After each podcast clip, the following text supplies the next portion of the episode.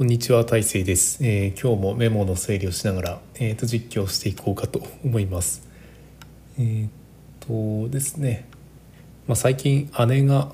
実の姉がポッドキャストを始めたようでえっ、と、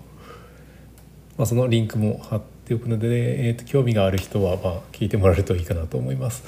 えーと、オーストラリア在住の、えーと、ワーキングママによる、えーと、ラーメン餃子ハンカオスという番組で、えー、と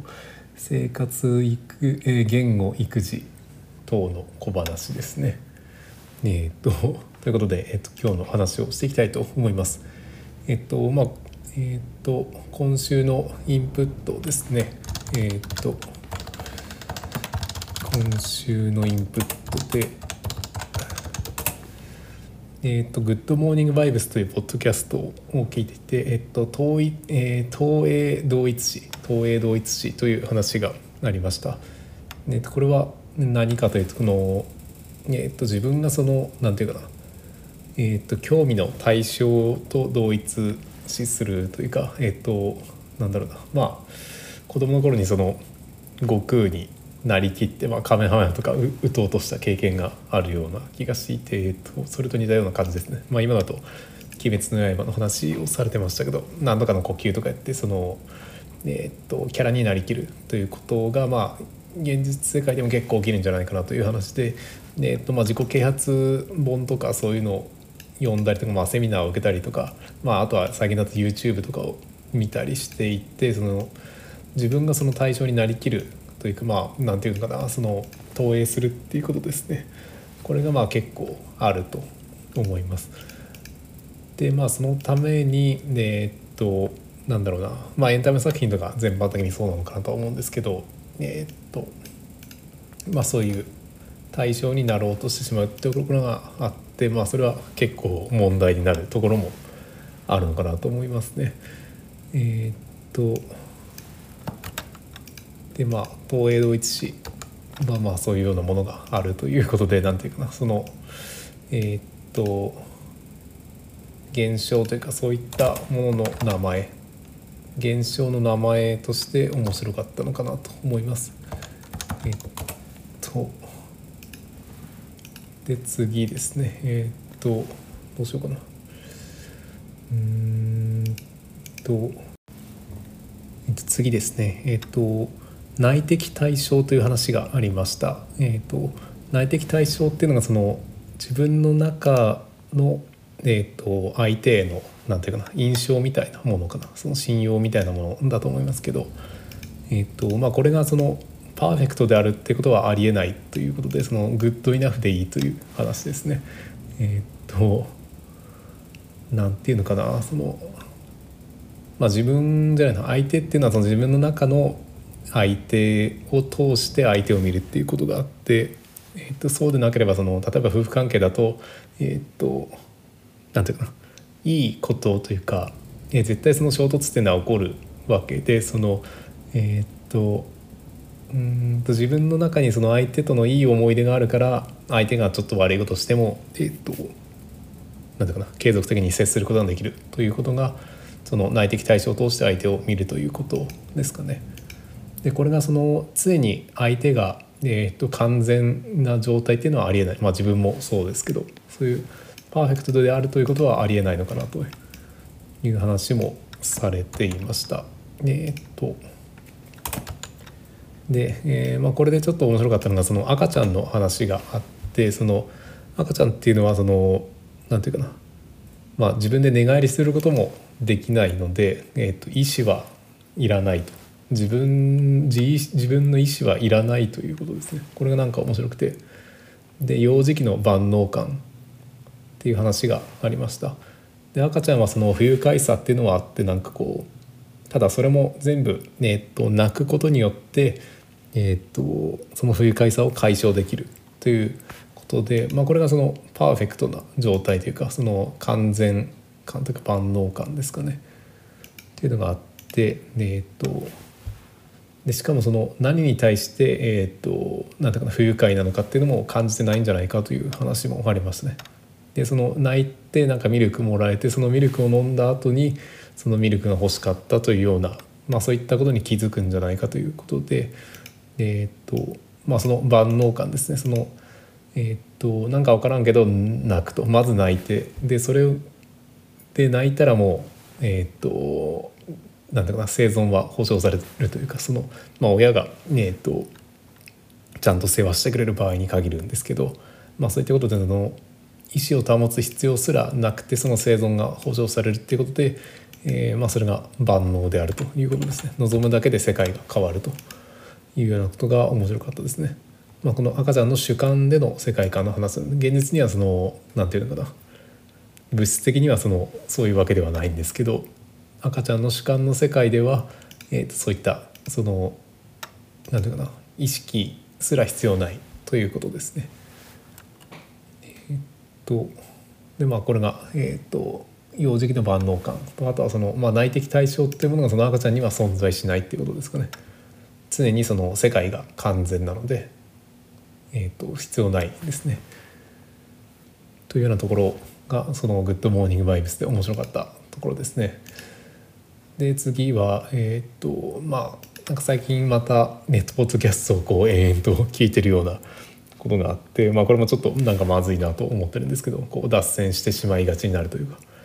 でこれもなんか、えーと、ツイッターとかのフォローとかもそうですけどえっ、と何ていうかな望んだものでなくてもこう出されたものというかコンテンツですね、まあ、出された食事は食べてしまうっていう現象と似てるのかなと思うんですけどその自分で選んでないものでも、えーと、他人が出してきたものっていうのは結構受け入れがちになっちゃうなということでえっ、となんだろうなその実家に実家だとその親が出した食事は食べざるを得ないっていうことがあるかなと思うんですけどこの流れるタイムラインっていうものに関してこう結構なんか受動的になってしまうところがあるのかなと思います。うんとでまあその受動的な中でもなんかうんとツイッターとかよりもそのポッドキャストの方がなんか聞いてしまいがちだなというふうにも思います。でまあなんだろうな継続的にその再生はされてるのかなというところでなんか適当に書いてるブログよりもまあポッドキャストの方がなんか聞かれる確率は高いのかななんかそんなことも思ったり、まあ、逆に自分も聞いてしまう確率もそのポッドキャストの方が高いのかなというような気もします。でえーとまあ、そういうことでその情報のインプットのもとですねまあポッドキャストもインプットのもとにしているんですけどえっ、となんていうのそのインプットっていうのはなんかこう、えーと、東映同一史みたいなところでその憧れが先にあるのかなという気がしてそのインプットのもとにしてる何かしらの憧れがあるような気がしますね。なんていうのかなうんとまあ有名な芸能人とかえー、っとなんか自分より優れていそうな人とかあとはリアルな知人とかもいますけどうんそういったそのなんていうかなうんとななんでか分かんないですけどこのインプットの対象っていうのはなんか自分の何かしらのこう憧れを投影しているような気がしています。でまあそれで思ったのがというかそのインプットの情報源としてはそのなんか謙虚な人の情報の発信の方が好みだなということも感じました。なんかこう情報が情報じゃない自信がありすぎるとなんか一方的な感じがして若干のうざさみたいなのを感じたりしていて自信まあ逆に自信がなかなさすぎるとこう信用できない感じにもなるんですけど。えー、っとなんかそのなんだろうなそのある程度謙虚な人の方がまあ個人的には好きだなというところで。えー、っとまあ、その適度な自信と謙虚さっていうのが必要なのかなと思いますけどうんと、まあ、その辺りがその任天堂の元社長の、まあ、亡くなられた岩田さんのプレゼンテーションがその絶妙なバランス謙虚さと自信の絶妙なバランスがあったかなというふうにも思います。で、えーとまあ、次ですね。えーとまあ、今週ですねその学校勤めてる学校の卒業式があってその卒業式に参列して思ったことがあってこうなんていうかなその自分の子供ができたとして、えーっとなんだかな自分が通った幼稚園とか小学校とか、まあ、中学校とかですねそういうところに、まあ、入って卒業、まあ、卒園すると。で、まあ、それでさらにその自分の関わりのある地元に、えー就職して、えー過ごすと。でその、えー、と自分の子供がさらに結婚して孫が孫が生まれて育ってでまた同じようにその幼稚園とか小学校とかに通ってっていうところですね。でさらにその、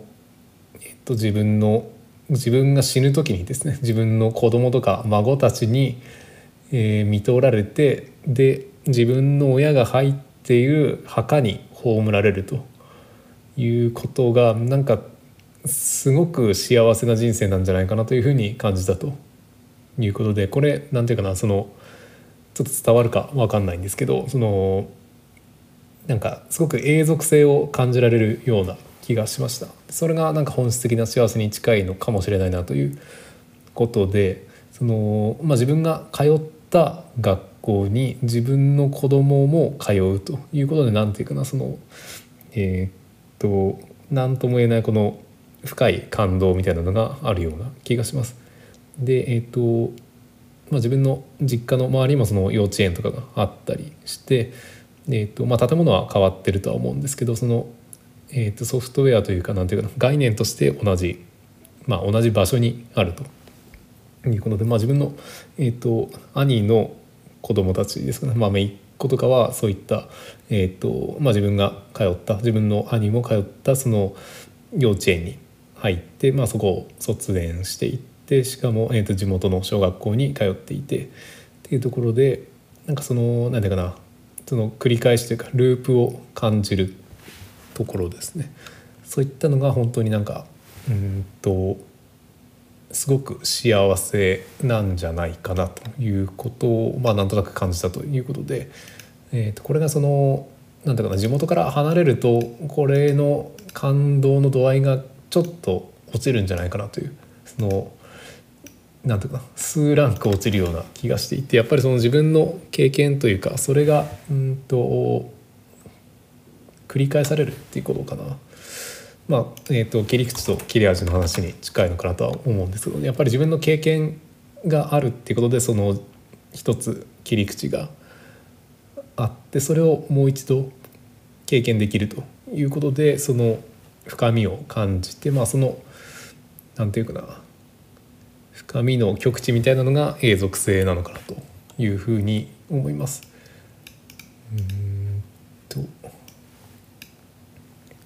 まあそんな感じですね。まあ卒業式を見て、えーっとまあ、そういうことを感じた。というところで、えーっとまたまあ卒業式関連でその今、えー、と自分の研究室の学生ですね。それとその、えー、と打ち上げをしましたと,、えーとまあ、久しぶりにその集団で焼肉屋さんですね、まあえー、と研究室の学生3人だったのでその自分も入れて4人で打ち上げをしたとすごく小規模だったんですけど、まあ、これでそのなんていうかな。えーっとまあ焼肉で食べ放題だったのでそんなに高くなかったのでその全員分おごったんですけどこの時の、えーっと研究室の学生の行動がすごく、えーっと今の若者というかその若い人たちの一般的な感覚なのかなという行動があってそのえっとまあおごったところで、えっとお店の会計の時にそのなんていうかな、まあ、すぐさま、えー、と 写真を撮ってそれをすぐにインスタグラムのストーリーで共有するというような行動をとっていてその、まあ、おごおごられることですね。その、えー、と打ち上げでおごられるっていう体験を多分これまでしたことがなくて、まあ、それで、えー、と貴重な体験をしてさらにそのなんていうかな面白おかしく撮って、まあ、それをすぐに共有すると。いうことがでしかもまあそのインスタグラムのストーリーですね。その永続的には残さないというかその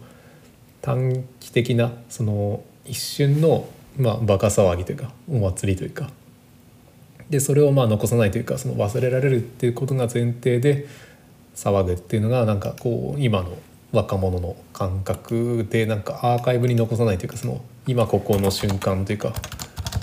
それを楽しんでるのかなというような気がしました。え、っとまあそういうなんていうかなその若者の SNS の使い方っていうところがやっぱりその10歳ぐらい離れてると結構感覚が違ってきてるなということを感じました。ということでまあ今週のインプットはこの辺りですね。でえっ、とちょっと今週の施策ということでえっ、と今週の施策で、えっと、才能と障害ということについて少し考えてみました。えっとまあ、これが何て言うかな、まあ、これを考えようとした後で、えっとまあ、学校というかその勤めてる職場のところでその、えっと合理的配慮という話もありました。えっと合理的配慮って何ぞやというところで、えっとまあ、障害を持っている人に対しても、えーと、可能な範囲で配慮しなくてはいけないというようなことですね。でそこでその障害と、えー、障害というその障害の害がひらがなのものと,、えーと、障害両方漢字のものがあったりして、まあ、その違いとかについてもなんか考えたりしました。えっ、ー、とでえー、っと障害ですね。そのひらがなの方の障害はその医療モデルというもので、えー、っと体が不都合であったりするそのなくせないものですね。そのハンディキャップと呼ばれるものというふうに考えればいいかなと思いますけど。で、えー、障害の害が漢字の方の障害は、えっと、社会モデルというふうに呼ばれるそうで、えー、これはその社会が作る障害なのでまあこれはその害の感じにしてもいいと。でこれはなくすべきものですね。で、えーとまあ、これがバリアなのかなと思います。でバリアフリーっていうのはこのバリアをなくすような方向ですかね。で障害っていうのはそのひらがなの障害は、えーと、ハンディキャップで。でそれを、えーと、あってもいいようにするために、えー、バリアの方の障害をなくすというような感覚ですかね。でまあこの障害っていうのがまあえー、っと今の社会にとってこのなんかな有益かどうかというか便利かどうかみたいなところなのかなというような気もします。で、えーとまあ、学校の入試をするにあたってのこの障害っていうところが、まあ、どういったものになるのかなというところで、まあ、そもそもその何だかな何が本質なのかっていうところに関わってくるという話ですね。えーとまあ、これでその思い浮かんだのがその孫正義さんの入試ですね入試というかなんか資格の試験だったかなそのアメリカの、えーと、何らかのこの資格の試験だったかなと思うんですけどそこでその、えーとまあ、特別にその辞書の持ち込みとあとは試験時間の延長を、まあ、許可してくれと自分でこう言いに行ったというところがその今回の合理的配慮の話と結構近いのかなという気がしていて。えーと本質はその孫正義さんの場合はその本質は、えーと、知識を理解しているかどうかということと、まあ、考えられるかどうかというところですね。で言語の問題は、まあ、これは、えーと、本質ではないということでその辞書を使うことを許した許すことを認めてくれということですかね。まあ、あとはその、まあ、辞書を使うからその時間も他の人よりかかるということでその母国語じゃないっていうハンディキャップをなくすためにまあ自分で交渉したというところがまあ孫正義さんのなんかすごいところなんですけどまあこれはこれでなんか結構えっ、とこれを、えー、と入学生かな入試を受ける学生にこれを言われてまあ自分だったらどう対応するかなというような気もしますけど結局この試験時間の延長もなんか普通の試験時間の倍とか3倍ぐらいかけてるのかな。の試験官もえっ、とその日は帰れないというふうに覚悟して、まあ、3日間とか続けてたのを、えーと、2日目からはなんか本とかを持ってきてその孫正義さんと付き合うことにしたというようなところもなんか面白かったかなと思うんですけど、えーとまあ、ここまでの対応は本来はできないなとは思うんですけどえっ、ー、と何て言うかな。うんとまあそのどこまで対応しないといけないのかなとか思ったりとかそのこれもその、まあ、障害がどこまで認められるかっていうところもあるかなと思ってて、えーと、単純にそのうんとなんていうのかなうんとやる気がないっていうのもその障害に当たるのかなとかそういったところですね。なので、まあ、今その、えっと、講義資料をアップロードとかして何回でも聞けるようにしたりとかすることは可能で、まあ、そういったことでその、えっと、1回では聞き取れないっていう人に対してもその何回でも聞けるようにそういったこともできると。でえっとなんていうかな、まあ、資料の電子化とか e ラーニングとかは、まあ、そういったものが、えーと、必要としてる人にとってはすごくいいものなのかなというふうに思います。で、えーとまあ、これもどこまで支援すべきかなというところで、まあ、これも、えーと、なんていうかな、まあ、合理的配慮ということで、えーとまあ、可能な可能な範囲でやるっていうことですね負担が大きすぎない範囲でやるっていうことが求められていると。いうことで、まあ、ただそのこれも、えーと、法律で、えーと、これをやらないといけないっていう範囲もなんか決まってきているようで、えーと、その組織全体で判断されるものっていうのが合理的配慮ということになるそうです。でえっ、ー、とまあこれもそのなんだろうなまあ可能な範囲でやるということとあとはその要望があれば答えるっていうことも大事で。でその要望がない場合にはその対応ができなくなるっていうこともあったり、まあ、ただその、えー、っと障害者の側もその要望をすることによってそのなんていうかな他の人から、えー、っと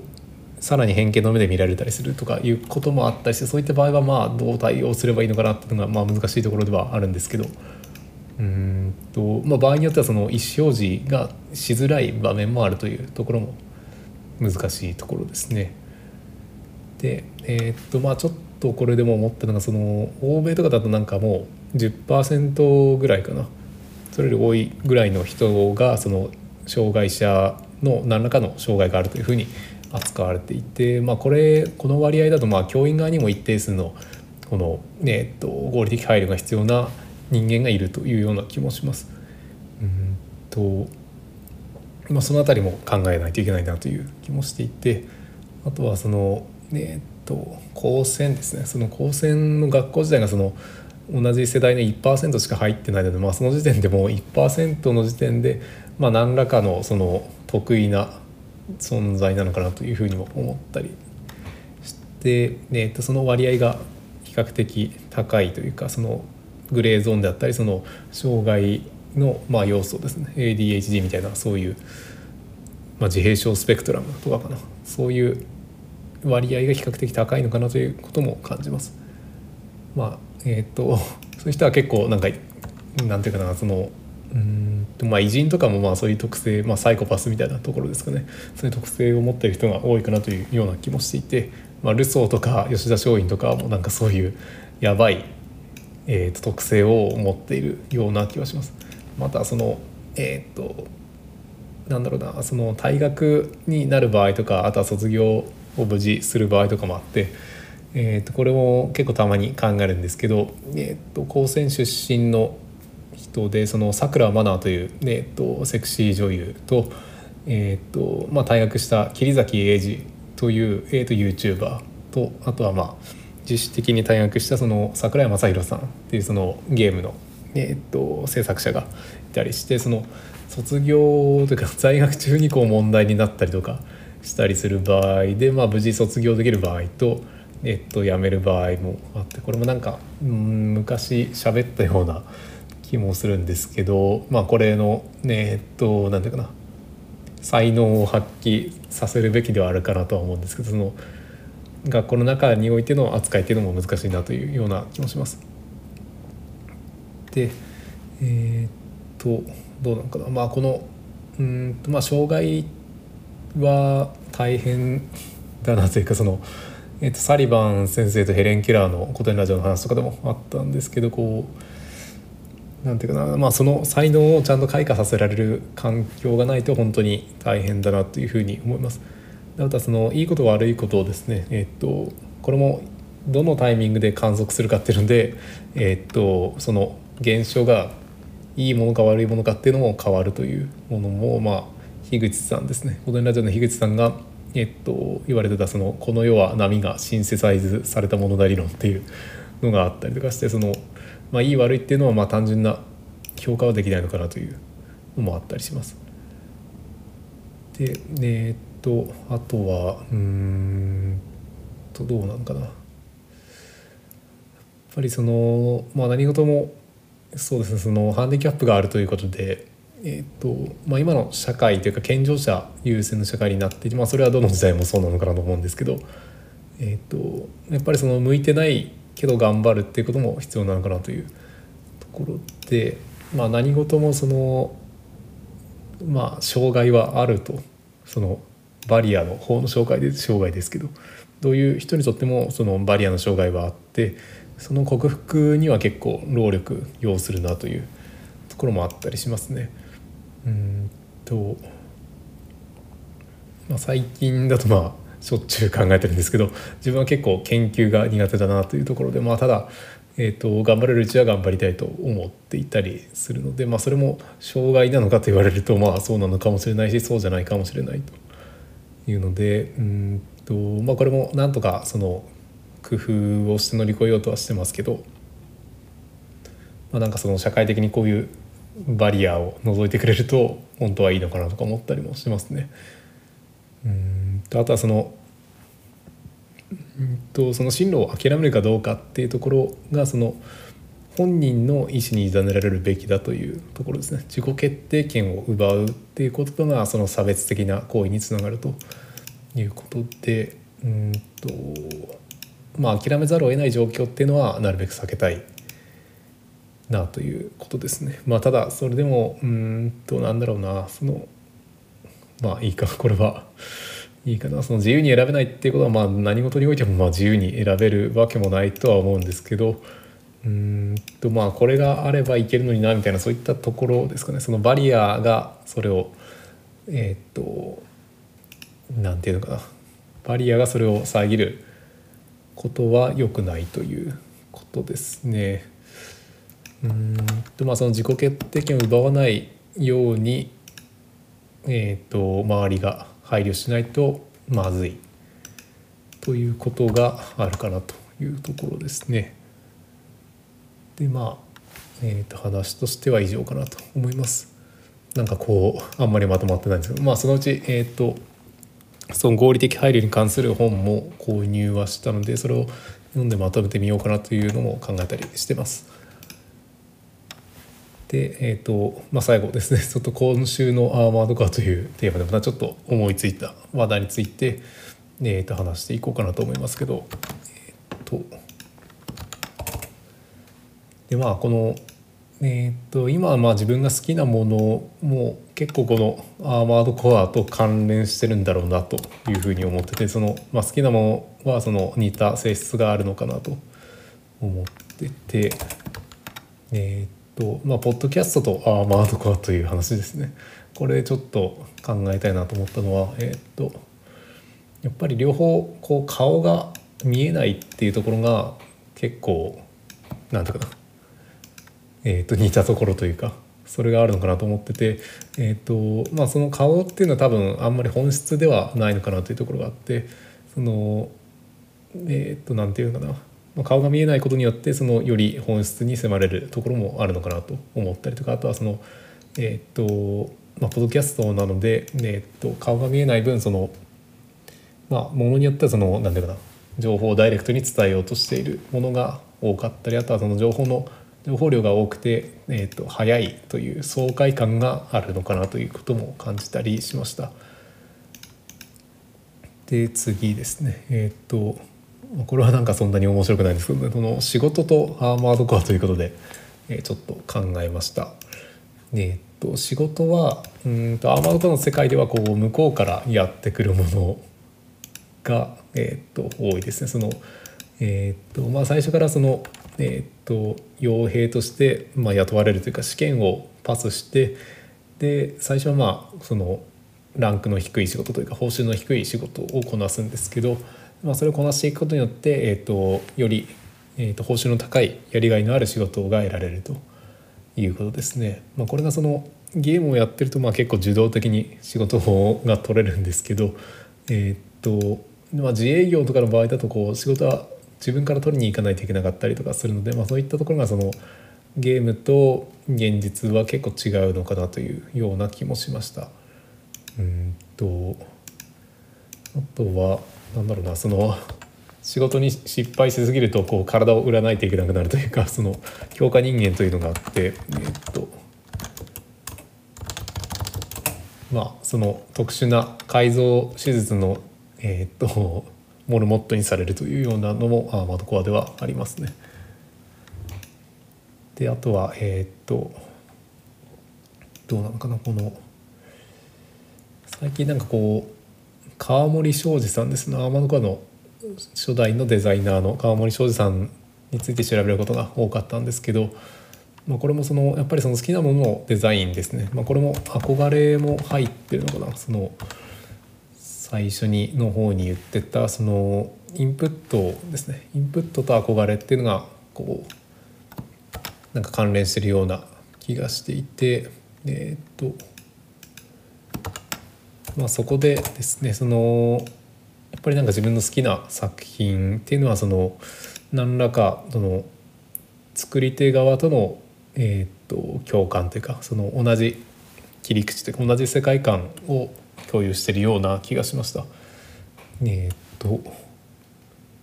どうしようかな。うん切り口と切れ味とはまどこはということで、えっとまあ、川森庄司さんとの世界観というか切り口で、まあ、川森庄司さんがその、えーと、特に独創性ですねオリジナリティを、えーと、